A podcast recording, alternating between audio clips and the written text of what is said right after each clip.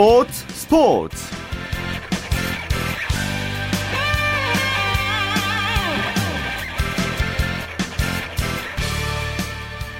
안녕하십니까. 일요일 스포츠 스포츠의 최시중입니다.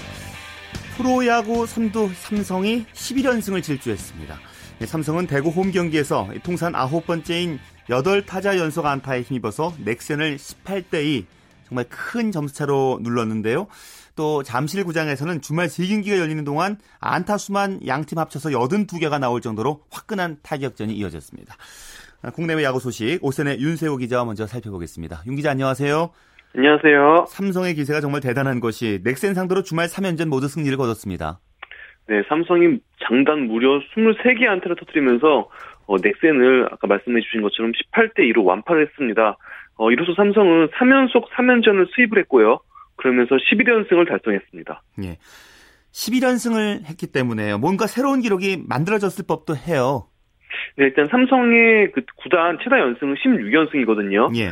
지금 어 다섯 번만 더 연속으로 승리를 하면은 그 연, 최다 구단 기록과 타이를 이룰 수 있고요. 어 삼성의 월간 최다승이 2001년 6월과 2005년 5월에 기록한 19승이에요. 예. 어 지금 삼성이 17승을 하고 있으니까 어 오는 주중 3연전 상대인 LG의 2승만 거두면 타이 기록이고요. 3승을 만약에 수입을 하게 되면 신기록을 또 달성하게 됩니다. 예. 오늘 경기 보니까 삼성 타자들 정말 타격이 화끈했습니다. 그렇습니다. 요즘 삼성 타선이 거의 매일 이렇게 화끈한 타격을 보여주고 있거든요.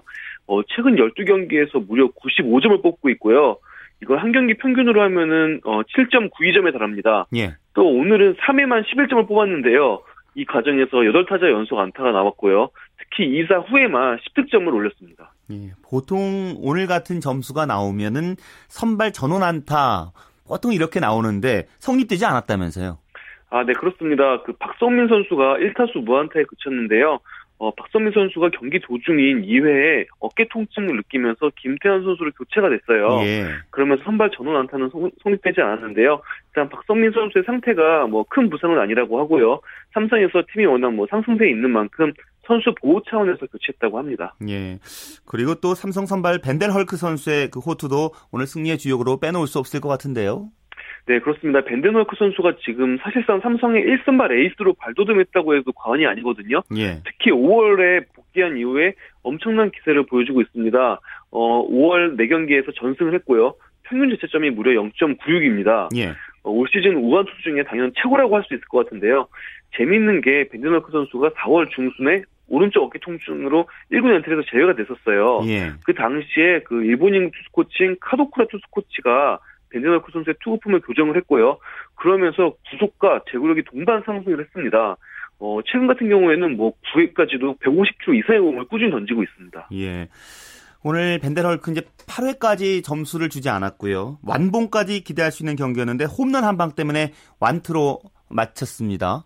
네, 9회 마지막 이닝이었는데요. 어, 박콘도 선수에게 투런 홈런을 맞으면서 어, 벤데너크 선수가 완봉이 아닌 완투승에 만족을 해야 했습니다. 예. 반면 넥슨은 이번 주말 3연전 통해서 삼성과의 격차를 좀 좁히거나 선두 탈환까지도 기대를 했을 텐데 격차가 더욱더 크게 벌어지고 말았어요. 네, 격차가 벌어진 것은 물론이고요. 어, 순위도 4위까지 떨어지고 말았습니다. 어, 무엇보다 최근 넥센 마운드가 선발, 불펜 가리지 않고 집단 붕괴 증상이 나타나고 있는데요. 예. 오늘 선발 등판한 신하영민 선수도 2와 3분의 2이닝 1실점으로 무너지고 말았습니다. 아, 넥센이 아무리 타력이 강하다고 해도 마운드가 이렇게 계속 무너지면 이기기가 힘듭니다. 예. 자, 우리 잠실구장에서 3일 내내 타격전 대단했죠. 네, 오늘도 두산과 하나가 난타전을 벌였는데요. 예. 어, 결국엔 두산이 9대 6으로 승리를 하면서 어, 3연속 위닝 시리즈에 성공을 했습니다. 오늘 경기도 엎치락뒤치락 했나요? 네, 그렇습니다. 3회 초까지만 해도 하나가 3대 0으로 이기고 있었거든요. 하지만 두산이 3회 말 4점을 집중시키면서 역전을 했고요. 5회 초에 하나가 다시 1점을 올리면서 4대 4 경기가 원점으로 돌아갔지만 바로 또 두산이 5회 말에 3점 뽑으면서 리드를 했고 예. 끝까지 리드를 지켜냈습니다. 그 두 명의 선수가 사이클링 히트 기록할 뻔했다고요? 네, 그렇습니다. 두산의 양의지 선수와 허경민 선수가 동시에 사이클링 히트 기록을 바라봤거든요. 예. 하지만 양의지 선수는 3루타가 모자랐고요. 허경민 선수는 홈런이 모자라가지고 달성에 실패하고 말았습니다. 예. 오늘 지긴 했지만 한화 타선 매우 강한 면모를 지금 보였다는 것도 고무적인 일이잖아요. 네, 그렇습니다. 비록 어, 이번 3연전을 가져가지는 못했지만요. 확실히 작년보다 강해진 모습이거든요. 예. 어, 이날도 하나가 12개 안타를 쳤고요.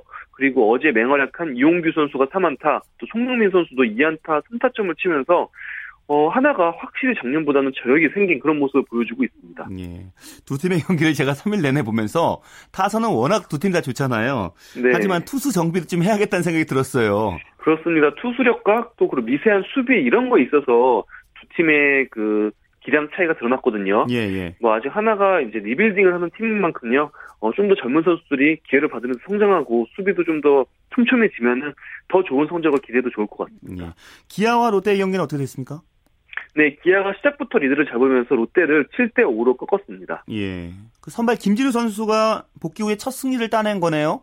네, 맞습니다. 사실 김진우 선수가 시범 경기 첫 경기부터 타구에 부상을 당하면서 맞으면서 부상을 당했거든요. 예. 그러면서 시즌이 뭐 한 달 정도 더 늦게 시작하고 말았는데요. 어, 올 시즌 세 번째 선발 등판 만에 6이닝 3실점을 하면서 승리 투수가 됐습니다. 예. 어찌됐든 주말 3연전 결과 기아는 반등 기회를 잡은 것 같고요. 롯데는 좀 위태로운 상황에 놓이게 됐어요. 그렇습니다. 사실 이번 3연전이 시작하기 전까지만 하더라도 기아가 분위기가 워낙 안 좋았거든요. 하지만 3연전이 끝나고 나서 결과는 완전 반대가 됐습니다. 어, 특히 기아는 3연전 첫 경기인 금요일 경기는 졌지만 어제 오늘 토요일 일요일 경기를 잡으면서 2연승으로 위닝 시리즈를 따냈습니다. 예. 반면 롯데는 치고 올라갈 것 같았는데 어, 오늘 실체성 플레이가 남발하면서 하위권 추락 가능성까지 지금 보이고 있습니다. 예. SK도 LG 상대로 위닝 시리즈 거뒀다고요? 네, 그렇습니다. SK가 1회부터 꾸준히 점수를 쌓으면서 9대 6으로 LG를 꺾고 어, 위닝 시리즈를 달성했습니다. 오늘 시작은 LG가 더 좋았는데요. 그렇습니다. LG가 1회 초에만 3점을 뽑으면서 정말 가벼운 출발을 했는데요. 어, 하지만 의외로 선발 투수인 티포드 선수가 최악의 투구 내용을 보이면서 어, 분위기를 제대로 이어가지 못했습니다. 예. 어, 티포드 선수는 3과 3분의 1이닝 동안 무려 7개의 볼넷을 범하면서 실실점으로 무너지고 말았습니다. 음, 팀 순위에 지금 변화가 있습니까? 어, 일단 큰 변화는 없지만, 어, 상위권인 두산과 NC 쪽이 변화가 있는데요. 예. 뭐 여전히 삼성은 1위고요. 두산이 25승 18패로 2위, 어, NC가 25승 19패로, 어, 방명기 차로 두산에 밀린 3위에 자리하고 있습니다. 그리고 4위는 넥센이고요. 그 뒤로 롯데, SK, 기아, 하나, LG가 순서대로 자리하고 있습니다. 예. 자, 일본에서 활약 중인 두 선수, 이대호, 오승환 선수는 어떤 내용의 경기력을 펼쳤나요? 네, 이대호 선수 오늘 주니치와 경기에서 어, 선발 출장을 했고요. 4타수 1안타로 3경기 연속 안타를 했습니다. 예. 어, 그러면서 타율은 2할 8푼 3리를 유지했고요. 어, 오승환 선수는 한신이 지바롯데 2대5로 패하면서 어, 세이브 기회가 없었어요. 그러면서 자연히 오늘은 등판하지 않았습니다. 그렇군요. 미국 텍사스의 추신 선수도 오늘 안타 쳤다고요? 네, 추신 선수가 오늘 디트로이트와의 경기에서 1번 타자 겸 좌익수로 출장해서 3타수 1안타 1볼넷으로 4경기 연속 안타 행진을 하고 있습니다. 예. 근데 추 선수가 발목 통증이 있다고 들었는데요. 어떤 상황인가요? 네, 사실 추신 선수가 어, 한한 달 전이죠. 4월 22일 경기에서 발목 부상을 당했었어요. 예. 그러면서 지금까지도 통증을 안고 뛰고 있는데요. 하지만 팀에 워낙 부상 선수가 많기 때문에 자기도 빠질 수 없다 이런 의지를 불태우면서 그냥 경기를 뛰고 있었거든요. 예. 어, 근데 지금 좀 그러다 보니까 발목 상태가 좀 악화된 듯 싶습니다. 아직 뭐 확정이 되진 않았지만, 현지에서는 내일 디트로이트와의 경기에서 어, 출장하지 못할 수도 있다. 이런 보도가 나오고 있습니다. 네. 류현진 선수는 다음 등판 일정 정해졌습니까? 네, 예상대로 오는 27일, 어, 오늘, 오는 27일에요. 신시내티와 홈 경기에 선발 등판합니다. 어, 신시내티 맞대, 맞대결을 하는 선발 투수가 최근 정말 잘 던지고 있는 자니 쿠에토 선수거든요. 예. 그래서 더 관심이 집중될 것 같고요. 어, 그래도 작년에 류현진 선수가 신시내티를 상대로 7이닝 2피안타 9탈 3진 1실점으로 승리 투수가 됐었거든요. 예. 네, 류현진 선수의 호투도 기대도 좋을 것 같습니다. 예, 알겠습니다. 말씀 고맙습니다. 네, 감사합니다. 네, 오센의 윤세호 기자였고요. 축구 소식 일간 스포츠의 윤태석 기자와 살펴보겠습니다. 윤 기자 안녕하십니까? 예, 안녕하세요. 자, 이제 브라질 월드컵 본선 진출국들이 월드컵 준비에 들어갔지요. 근데 유럽 축구는 마지막 일정 주말 동안 이어졌는데요. 오늘 새벽에 유럽 축구 연맹 챔피언스 결승전이 있었습니다. 예, 오늘 새벽에 이 경기 보시느라고 밤잠 설치신 분들 많았을 것 같은데요. 사상 처음으로 마드리드 더비로 치러진 챔피언스리그 결승에서 레알 마드리드가 아틀레티코 마드리드에 극적인 4대1 역전승을 거두면서 챔피언의 자리에 올랐습니다. 예. 레알 마드리드가 이제 새 역사를 썼는데요. 이것을 라데시마라고 부르던데요. 예, 이 라데시마가 스페인어로 10번째라는 뜻입니다. 예. 레알 마드리드가 이제 2001년, 2002년 시즌 이후 12년 만에 챔피언스리그 정상에 올랐는데 어, 역사상 처음으로 10번째 우승이라는 금자탑을 쌓았거든요. 예. 이를 칭송하는 단어라고 볼 수 있겠고요. 예. 이게 얼마나 대단한 기록이냐면 지금까지 챔피언스리그가 59번 펼쳐졌는데요. 우승을 경험한 팀이 불과 22팀에 불과합니다. 예. 레알 마드리드가 이, 이 중에 무려 10번이나 정상에 오른 것이니까 정말 대단하고 값진 기록입니다. 그렇죠. 워낙 이 두 팀의 경기는 많은 얘기거리를 만들어낼 만한 그런 경기였잖아요. 예, 일단 뭐 승부가 갈린 장면부터 너무 극적이었는데요. 경기 시작 후 92분까지는 아틀레티코 마드리드가 우승을 눈앞에 뒀었습니다. 예. 반반 36분에 고딘의 헤딩 슛으로 선제골을 아틀레티코 마드리드가 터뜨렸고요. 이 과정에서 레알 마드리드 이제 신의 골키퍼라는 카시아스 선수가 위치 선정이 실패하는 그런 실수가 좀 있었거든요. 예. 이걸 레알, 레알 마드리드가 이제 동점골을 그 넣기 위해서 아주 파상공세를 펼치고도 좀처럼 골문을 열지 못했는데 후반 추가 시간 3분에 세르히오 라모스 선수의 헤딩골로 결국 기어이 승부를 연장으로 끌고 갔고요. 예. 연장 후반부터는 완전히 레알 마드리드의 페이스였습니다. 연장 후반 5분에 이제 베일이 헤딩슛으로 역전골을 터뜨렸고 예. 이후에 마르셀로의 쐐기골, 호날두 선수의 페널티까지 터지면서 4대 1로 완승을 거뒀습니다. 듣는 것만으로 참 재밌었겠다 싶은데요. 총평 예. 해주신다면 어떻게 평가하십니까? 네, 일단 이제 아틀레티코 마드리드 같은 경우는 정말 아쉬운 장면이 하나 있을 것 같습니다. 짚고 넘어가지 않을 수가 없을 것 같은데요. 이제 바로 디에고 코스타 선수의 선발 출전이었습니다. 사실 코스타 선수가 일주일 전 바르셀로나 리그 최종전에서 허벅지 부상을 당하면서 전반 17분 만에 교체 아웃됐거든요. 예. 보통 이제 허벅지 부상을 당하면 최소 2주, 보통 이제 4주 정도가 걸립니다. 그렇다면 오늘 경기는 못 나오는 게 정상이었는데 코스타 선수가 출전 의지가 정말 강했습니다. 뭐 세르비아까지 날아가서 말 태반 치료를 받고 오고 결국 어, 출전을 했는데 이게 독이 됐습니다. 정말 10분 만에 교체를 했거든요. 예. 아틀레티코 마드리드 같은 경우는 결국 교체 카드 한 장을 뭐 10분 만에 날려버린 셈인데 오늘 경기가 결론적으로 90분에서 끝나지 않고 연장 120분까지 치러졌거든요. 예. 교체 카드 한 장이 정말 치명적이었고요. 결국 연장 후반에 아틀레티코 마드리드 선수들이 체력이 급하게 떨어지면서 세 골을 내리 내주는 그런 원인이 되기도 했고 예. 경기 후에 이제 아틀레티코 마드리드의 시메오네 감독도 어, 코스타 출전은 전적으로 감독이 내 잘못이고 책임이다고 인정을 하기도 했습니다. 예, 아주 중요한 변수가 됐군요. 또 호날두 선수가 챔피언스리그 득점왕이 되기도 했습니다. 예, 오늘 호날두 선수가 3대1로 앞선 연장 후반 막판에 페널티킥을 성공시키면서 이번 대회 17번째 골 뽑아냈고요. 역대 한 시즌 챔피언스 리그 최다 골 기록 갈아치웠습니다. 또 챔피언스리그 통산 득점에서도 68골로 한 골 적은 라이벌 메시를 밀어냈습니다. 예. 올해는 뭐 완전히 호날두의 해였는데요. 그동안에 뭐 메시의 그늘에 가려서 좀 2인자 소리를 듣기도 했지만 올 1월에 발롱도르를 거머쥐면서 세계 최고 축구 선수 타이틀을 어 손에 쥐었고 그렇죠. 어 이제 뭐 챔피언스리그 우승까지 차지했고요. 호날두에게 이제 마지막 남은 하나는 이제 브라질 월드컵입니다. 월드컵이 20여일 앞으로 다가왔는데 포르투갈 대표팀의 일원으로서 월드컵에서 마지막 방점을 찍을 그런 각오를 세우고 있, 습니다 예. 어찌됐든 오늘 새벽 경기는 뭐 팬들에게도 그렇고요. 또 레알 팬이나 애틀레티코 마드리드 팬들에게도 그렇고 또 구단에게도 그렇고 정말 의미 있는 경기 아니었나 싶어요. 맞습니다. 레알 마드리드는 올 시즌 비록 정규리그 우승을 놓쳤지만 스페인 국왕컵 그리고 챔피언스리그 우승까지 2관왕에 오르면서 성공적으로 한 시즌 마무리를 했고요. 예. 또 오늘 비록 지면서 준우승이었지만 아틀레티코 마드리드도 정말 선전을 했습니다. 굉장한 한 시즌을 보냈습니다. 리그 우승을 차지하면서 바르셀로나 레알 마드리드의 양강 체제를 무너뜨렸고요. 또 무엇보다도 챔피언스리그 결승에서 마지막까지 손에 그 땀을 쥐는 명승부를 연출하면서 팬들에게 아틀레티코 마드리드의 어떤 진가를 보이는 그런 한 해였습니다. 예. 자, 영국 챔피언십에서는 프리미어리그 승격 놓고 플레이오프 결승 경기가 있었다면서요? 예, 뭐 챔피언스리그 결승전 못지않게 관심을 끄는 그런 경기였는데요. 예. 퀸즈파크 레인저스가 오늘 새벽 더비 카운티와 플레이오프 결승에서 후반 종료 직전에 자모라 선수의 결승골로 1대 0으로 이겼고요. 프리미어리그 승격의 꿈을 이뤘습니다. 퀸즈파크 레인저스는 어, 2부 리그로 떨어진 지 1년 만에 다시 프리미어리그로 오르는 그런 저력을 과시를 했습니다. 예. 이 경기에 윤석영 선수 나서지 않았고요. 오늘 대표팀에 합류했군요. 예, 윤석영 선수가 과연 출전할 것이냐 말 것이냐 굉장히 이제 국내 팬들 사이에서 저 어떤 논란이고 관심이었는데 결국 교체 명단에는 이름 올렸는데 출전하지 못하고 결장을 했습니다. 예, 윤석영 선수는 경기 직후에 곧바로 런던 공항으로 이동해서 한국행 비행기에 탔고요. 오늘 오후 4시경에 입국을 해서 다시 파주로 곧바로 이동을 해서 오후 7시경에 음. 입소를 했습니다. 윤석영 선수 합류했으니까 최종 엔트리가 다 모였네요? 예, 16일 날 대표팀을 소집한 이후에 처음으로 23명이 모두 모였습니다. 지금까지 대표팀은 선수들마다 좀 각자 컨디션이 다르고 뭐 부상 선수도 있고 해서 이 선수들끼리 어떤 몸 상태 균형을 맞추는 쪽에 지금까지 초점을 맞춰왔는데요. 예. 23명이 다 모인 만큼 본격적으로 본선에 대비한 전술훈련, 실전훈련이 서서히 시작될 것으로 보이고요.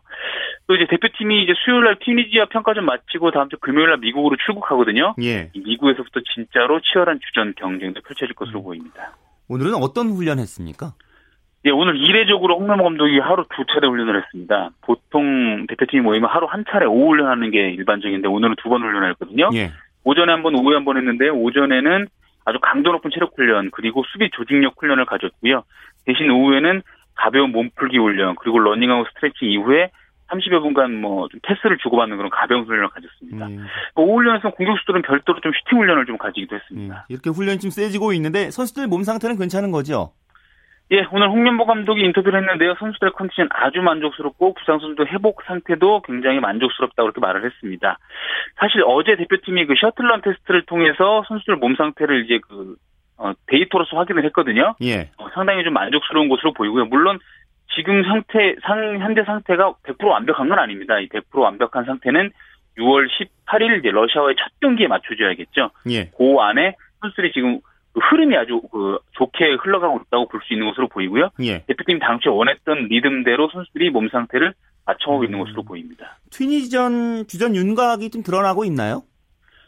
예, 이제 우리나라가 월드컵 개막 전까지 두 번 평가전 소화하는데 그 중에 한 번이 이제 수요일에 있을 튀니지 평가전이거든요. 예. 어, 우리나라 2차전 상대죠. 조별리그 알제를 겨냥한 모의고사 성격인데요. 일단 홍 감독이 주전을 모두 활용하겠다 이렇게 내비쳤습니다. 이또 출장식을 겸하고 있는 경기인 만큼 기분 좋게 승리하고 이제 미국으로 출발하겠다 이런 의미인데요. 예. 뭐 최전방에 박주영 선수 비롯해서 이청용, 손흥민, 구자철 선수 같이 지금까지 어, 주축을 차지했던 선수들이 대거 나설 것으로 보이고요. 또 하나 걱정되는 부분이 왼쪽 풀백이었거든요. 이제 김진 선수가 부상에서 회복된, 회복된 지 얼마 안 됐고 윤석열 선수가 합류를 못해서 과연 이 자리에 누가 뜰 것이냐가 좀 걱정이었는데 예. 뭐 윤석열 선수가 전혀 문제가 없다고 합니다. 어, 물론 10시간 가까이 비행을 하고 와서 조금 피곤하긴 하겠지만 수요일 트니지 전까지 회복하는 데는 아무런 문제가 없어 보입니다. 예, 알겠습니다. 말씀 고맙습니다. 예, 감사합니다. 네, 축구 소식 일간 스포츠의 윤태석 기자였습니다.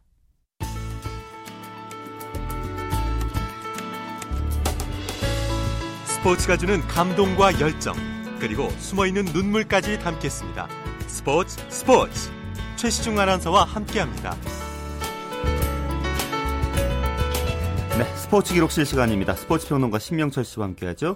안녕하세요. 네, 안녕하십니까? 어, 지난 시간에 이어서 1990년 베이징 아시안 게임 계속 살펴보겠습니다. 네.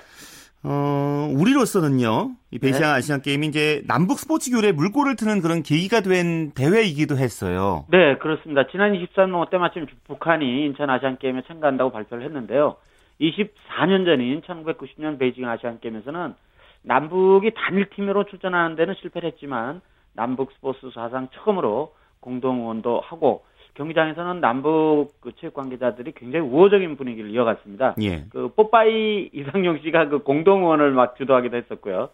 예, 그런데 이제 대회가 한창 진행되던 9월 29일 남북 양측은 서울과 평양에서 남북 통일 축구 경기 대회를 갖는다는 내용의 합의 사항을 전격적으로 발표를 했습니다. 예. 당시 발표 내용을 좀 살펴볼까요? 네, 축팬 여러분들 많이 기억들 하시죠? 그 대회 이름이 남북 통일 축구 경기 대회였습니다. 그리고 경기 일정은 베이징 아시안 게임이 끝난 다음에 뒤에 조금 더 설명 말씀드릴 텐데 곧바로 우리 한국 그 한국 측 선수단이 다 평양으로 이동을 하는데 1차 경기는 10월 11일 평양에서 그리고 2차 경기는 10월 23일 서울에서 열기를 하고 참가 인원은 남자 그리고 여자 축구 선수단 그리고 보도진 그리고 이 선수단과 함께 갈 관계자 등 해서 어, 전부 상당한 그 인원이 북한으로 들어가는 음. 그런 결론이 내려졌고 예. 남측 인솔 책임자로는 어, 자꾸 하셨습니다만 정동성 당시 체육부 장관이었습니다. 예, 그 남북 통일 축구 대회 두 번의 경기를 하기로 합의를 했는데 그렇습니다. 상당히 그 과정이 중요하잖아요. 어떤 과정을 거쳤나요? 네, 그 무렵에는 그 남북 고위급 회담이 열리고 있었거든요. 예. 남북 관계가 상당히 좋았던 그 시기입니다. 그게 이제 첫 번째 배경이 되겠고요. 그 베이징 아시안 게임에는 그 남측에서는 장충식 남북 체육회담 수석 대표가 한국 선산 단장으로 참가하고 있었고 북측에서는 김형진 남북체육회담 단장이 역시 이 베이징에 파견돼 있었어요. 예. 그래서 그 두 인물이 계속 여러 차례 겹쳐서 접촉을 했고 그런 접촉 결과로 1946년 그러니까 경평전은 그 8.15 해방 이후 그 다음 해까지는 그래도 당시 그 38선이 좀 어느 정도는 왔다 갔다 할 수 있는 상태였지 않습니까? 예. 예. 그래서 1946년에 경평전을 끝으로 단절된 남북 축구의 교류 또는 또 남북 스포츠 교류 전반에 대한 역사적인 합의를 이룰 수 있게 된 겁니다. 예. 근데 우리 선수들하고 취재진은 이제 대회 끝난 뒤에 곧바로 평양을 갔다면서요? 예, 그렇습니다. 베이징 아시아 경기대 폐막 다음 날인 10월 9일 남녀 축구 대표 선수들을 포함한 남측 선수단이 북측이 제공한 조선민항, 요즘 이 회사 이름이 바뀌었는데요.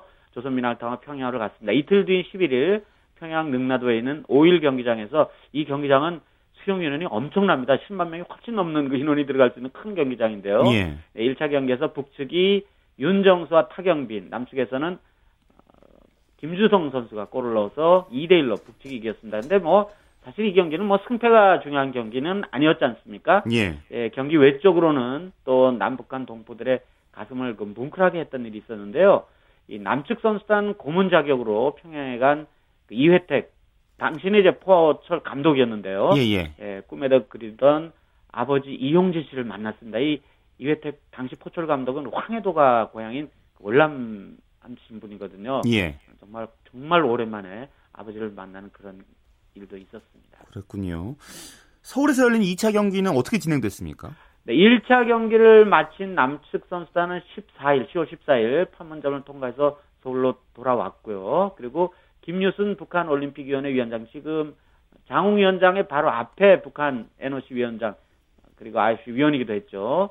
예, 돌아가셨고요. 김유순 씨도 예. 한장훈한 북측 선수단이 10월 21일 판문점을 통과해서 서울로 왔고 이틀 뒤인 23일 잠실 올림픽 주경장에서 2차 경기가 벌어졌습니다. 뭐 축팬 여러분들 다들 기억하십니다. 황선홍의 골로 어, 남측이 1대 0으로 이겼고요. 예. 그리고 이 남북 통일축구 경기 대회가 열리는 동안에 남북 그 체육 관계자들 사이에서 모처럼 이뤄진 통일축구 경기 대회 정리화를 비롯해서 남북 체육 교류의 실현 문제가 본격적으로 논의가 됐고 그 결과로 북측 선수단이 평양으로 돌아가는 25일 10월 25일이죠. 예. 공동 합의문이 발표가 됐습니다. 아, 그랬군요. 공동 합의문에는 어떤 내용이 담겼습니까? 네, 1차 남북체육회담을 1990년 11월 29일, 그러니까 이 남북통일축구 경기대회 끝나고 이제 그 다음 달이 되겠죠. 예. 11월 29일 오전 10시 판문점 북측적 통일각에서 개최한다. 첫 번째 합의사항이요. 그리고 회담 의제는 1991년 이듬해입니다. 제41회 세계 탁선수권대회, 그리고 제 1992년 그 다음 다음 해죠. 제25회 바르셀로나 올림픽 경기대회 및 기타 중요 국제 경기대회 쌍방, 그러니까 남과 북이 단일팀을 구성해서 참가하는 문제로 한다. 그리고 그 밖에 남북 통일 축구 경기대 정려화 문제, 기타 남북 체육교회 문제를 위에 있는 앞에 합의한 남북 체육회담에서 합의에 결정한다. 이런 그 합의문이 그 내용에 담겨 있었는데요. 예. 스포츠 팬 여러분들이 생생하게 기억하고 있듯이 바르셀로나 올림픽 단일팀, 북측에서 이제 유일팀이라고 하는데요. 예. 이 출전은 성사되지 못했지만 이듬해인 1991년 지바 세계 탁구 선수권 대회와 포르투갈 세계 청 소년 축구 선수권 대회에서는 우리 남북 단일 팀 코리아가 정말 좋은 성적을 올렸지 않습니까? 예, 그렇죠. 예, 여자 단체 선수 우승했고 우리 청소년 대표 선수는 8강 아르헨티나를 조별리그에서 1등으로 꼽고 8강에 어, 올라왔습니다. 물론 이제 브라질에게 2대 5로 져서 4강 진출에는 실패했습니다만은 남북 청소년들이 힘을 모아서 세계 선수권 대회에 나와서 좋은 성적을 음. 올렸던 아주 기분 좋은 그런 기억이 있습니다. 상당히 그 이 대회가 중요한 다리 역할을 한 것 같은데요. 사실 네. 정례화 됐으면 좋겠는데 정례화 되지는 못했었죠. 그렇습니다. 그래서 이 남북 남북 통일 축구 경기대회가 그 뒤로 정례화되지 못했고 2000년대 들어서 이 대회를 이어받은 대회는 아니지만 남북 축구 교류는 또 다른 또 측면으로도 이어지고 그 이후로 남북이 뭐 자연스럽게 여러 종목에서 예. 교류하는 그런 계기를 베이징 아시안 게임 기간 동안에 마련을 했습니다. 여러모로 의미 있었던 그 베이징 아시안 게임 얘기 몇 주간에 걸쳐 들어봤고요. 네. 이제 수도가 아닌 도시에서 열린 그 첫 번째 아시안 게임인 94년 히로시마 대회 얘기는 다음 주에 기대하고 또 있겠습니다. 말씀 네, 고맙습니다. 고맙습니다. 예. 네. 스포츠 평론가 신명철 씨였습니다.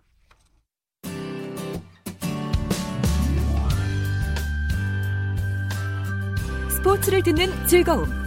스포츠 스포츠 최시중 아나운서와 함께합니다.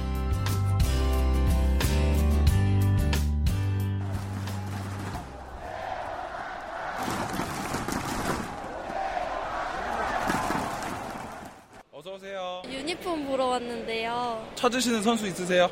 정수빈 유니폼 사려고요.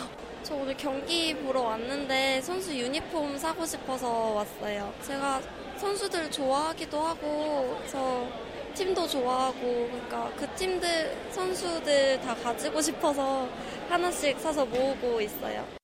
네, 스포츠를 만드는 사람들 이혜리 리포터와 함께합니다. 어서 오세요. 네, 안녕하세요. 오늘 시작 전에 현장 소리를 들어봤는데 네. 역시 뭐 열기가 뜨거운 그 야구, 야구와 관련된 곳을 다녀오셨나 봐요? 네, 오늘은 두산 베어스 야구 유니폼을 판매하는 곳에 다녀왔습니다. 네. 이 매장에 가보니까 각종 선수의 이름이 새겨진 유니폼하고요, 또 모자, 캐릭터 상품 등이 쭉 진열돼 있었는데요. 경기 시작 전부터 야구 팬들이 유니폼을 구입하기 위해서 매장을 방문했습니다. 두산 베어스의 경우에는 요즘에는 어떤 선수 선수의 유니폼이 잘 팔리고 있는지 궁금하시죠? 예. 매장을 담당하는 이성수 과장의 얘기로 들어보시죠. 두산 베어스 관련된 상품을 판매하는 곳이고요. 일단 어센틱 유니폼 모자가 주 위주고 그다음엔 뭐 의류 쪽 그리고 모자 뭐 등등 악세사리 뭐 관련된 캐릭터 상품 관련해서 판매하고 있어요. 유니폼하고 모자가 많이 요즘은 수요가 많고요. 성적 좋은 선수들이 제일 많이 찾고요. 요즘에는 뭐 두산 같은 경우는 민병헌 선수, 김현수 선수, 정수빈 선수, 그리고 뭐 기타 뭐 이원석 선수, 오재원 선수, 홍성훈, 칸토 보니까 지금 1군 엔트리에 있는 모든 선수들은 거의 평균 골고루 팬층이 많이 두텁고요. 투수 쪽도 뭐 유희관 선수나 노경원 선수도 많이 인기가 있고요, 요즘은. 거의 잘하는 선수 이름을 네. 다 말씀하시는데 사실은 요즘 그 유니폼도요 각자 자기만의 개성을 좀 살려서 뭔가 패치 상품이라고 하잖아요. 네. 그 많이 붙여서 입고 다니시더라고요. 네, 그 유니폼을 각자 개성에 맞게 꾸며서 입은 분들을 쉽게 볼 수 있는데요. 네. 보니까 유니폼에 매 패치 상품을 붙였습니다. 이 패치는 뭐 구단 마스코트나 스포츠 만화 주인공이라든지 뭐 아니면 선수들 캐릭터나 선수 사인 그리고 선수 번호로 되어 있는데요. 뭐 주로 유니폼이나 모자에 붙여서 개성을 뽐낸 팬들도 많고요. 아니면 선수에게 직접 사인을 받은 유니폼을 음. 입고 있는 분들이라든지 또 유니폼을 리폼해서 입은 분들도 볼 수 있었습니다. 음. 그래도 뭐 좋아하는 그 선수들 네. 그, 그 선수들 이름 보고 구입하는 게 많죠? 네, 맞습니다. 유니폼을 입고 있는 야구 팬들과 얘기를 나눠봤는데요. 다들 유니폼을 구입할 때 선수의 이름을 보고 유니폼을 구입한다고 합니다. 선수와 동일한 유니폼을 입고 응원하면 선수들과의 동질감이 느껴진다고 하는데요. 유니폼을 입은 야구 팬들의 얘기 들어보겠습니다. 저는 이제 관중이지만 그라운드에 뛰고 있는 선수들의 이제 그런 플레이라든가 이런 거 보면은 선수가 되는 듯한 그런 느낌이 들고 내가 응원하는 팀에 대한 뭐 팬심이라고 생각하거든요. 그런 거죠. 제 것만 아닌 친구들, 지인들 것도 같이 사요. 그 문화가 좋으니까 응원하는 의미로 그러고 이거 로얄티 들어가잖아요. 도와줘야죠. 제가 좋아하는 선수들 그러고 좋아하면 거의 모든 종류의 유니폼 다 사요. 그래서 그렇게 한 40개 있어요. 아, 아기가 너무 좋아해서 책 10권 읽으면 한 번씩 이렇게 뭐 유니폼에다가 글씨를 새겨준다든지 이런 부분들을 하고 있어요. 저희 입는데 아이만 안 입히기도 그래서 같이 입게 됐어요. 야구 선수 좋아해서 입었어요. 민병환 선수랑 김현수 선수랑 칸투랑 홍성은 선수. 를 좋아해요. 홍성 선수 좋아해서 개인적으로 좋아해서 샀어요. 좋아하는 팀 응원하자 이렇게 그냥 단결하잖아요. 뭐 응원할 때 그렇게 그냥 재미삼아서 그냥 사는 것 같아요. 그리고 이제 홈 유니폼도 있고 원정도 따로 갖고 있고 선수별로 이렇게 갖고 있어요. 작년에 그 LG가 가을 야구 가면서 네. 그 유광 점퍼가 엄청나게 네. 팔렸던 그런 기억도 나는데 이런 팬들이 있기 때문에 선수들이 더 힘을 내죠. 네, 그렇습니다. 야구를 사랑하는 팬들이 응원하는 팀이나 좋아하는 선수의 이름이 새겨진 유니폼을 입고 응원하고 또 선수들에게 힘을 주기 위해서 야구와 관련된 용품을 구입하면서 야구를 더 사랑하게 된다고 하는데요. 이성수 과장도 앞으로도 계속해서 관중들이 좋아하는 상품을 개발해서 야구 팬들에게 즐거움을 주고 싶다고 합니다. 이성수 과장 의 얘기 들어보겠습니다. 항상 야구장에서 팬들이랑 같이 접하고 같이 야구를 보면서 느끼니까 팬들이 원하는 상품이라든지 그런 게 이제 바로바로 현장에서 저희가 느낄 수가 있으니까 뭐 제품 개발하는 데도 많이 도움이 되고요. 그런 팬들이 요구하는 위주로 상품 개발을 많이 하려고 저희는 그쪽으로 이제 포커스를 잡고 이제 항상 이제 경기 있을 때마다 팬들의 그런 성향을 항상 이제 저희는 주시를 하고 있죠. 팬들이 있어서 저희도 판매가 이루어지는 거기 때문에 다 같은 편이에요. 저희는 그래서 안 흐트러지게 그런 마음가짐으로 뭐 일도 하고 준비도 하고 그렇게 하고 있습니다. 좋아하는 선수 이름이 새겨진 유니폼 덕분에 야구 팬들은 이번 시즌에 더 뜨겁게 응원할 수 있지 않을까 싶습니다. 예, 알겠습니다. 스포츠를 만든 사람들 이혜리 리포터 함께했습니다. 수고하셨습니다. 네, 고맙습니다.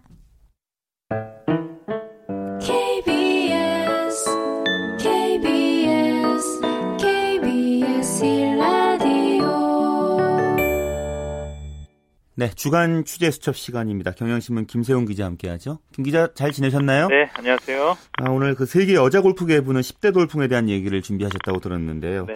그러고 보니까 얼마 전이에요. 그 11세 소녀가 US 오픈 본선 진출권 따내서 그 화제가 됐었습니다. 네, 그렇습니다. US 오픈이 이제 다음 달 열리게 되는데요. 11세 소녀인 루시리 홍콩계 부모 슬하에서 태어난 소녀입니다. 이 소녀가 이제 그 예선을 통과를 했어요. 예. 36홀 스트로크 플레이를 하게 되는데 2언더파 쳤고 2위하고 무려 7타 앞섰습니다. 그러면서 US 여자 오픈 본선 진출권을 따냈는데요. 이전까지는 렉스 톰슨이 12세 나이로 US 오픈에 출전했는데 그거보다 1년을 앞당긴 나이에 이제 나서는 새로운 10대 소녀가 나왔고요. 예. 이걸 보고 이제 외신들은 뭐 골프 잘 치는 데는 어린 나이가 아무런 장애물이 되지 않는다. 이런 얘기도 했고 예전에도 10대 선수들이 많이 나섰었어요. 1960년대 뭐 이때도. 근데 그때는 지역 예선이 없거나 아니면 골프 자체하는 인구들이 적었기 때문에 가능했거든요. 지금부터 지금처럼 골프가 대중화된 가운데 10대 선수들이 성인 큰 무대에 나서는 거는 상당히 좀 이례적인 거죠. 예, 일단 이제 최연소 출전 루시리 외에도요. 네.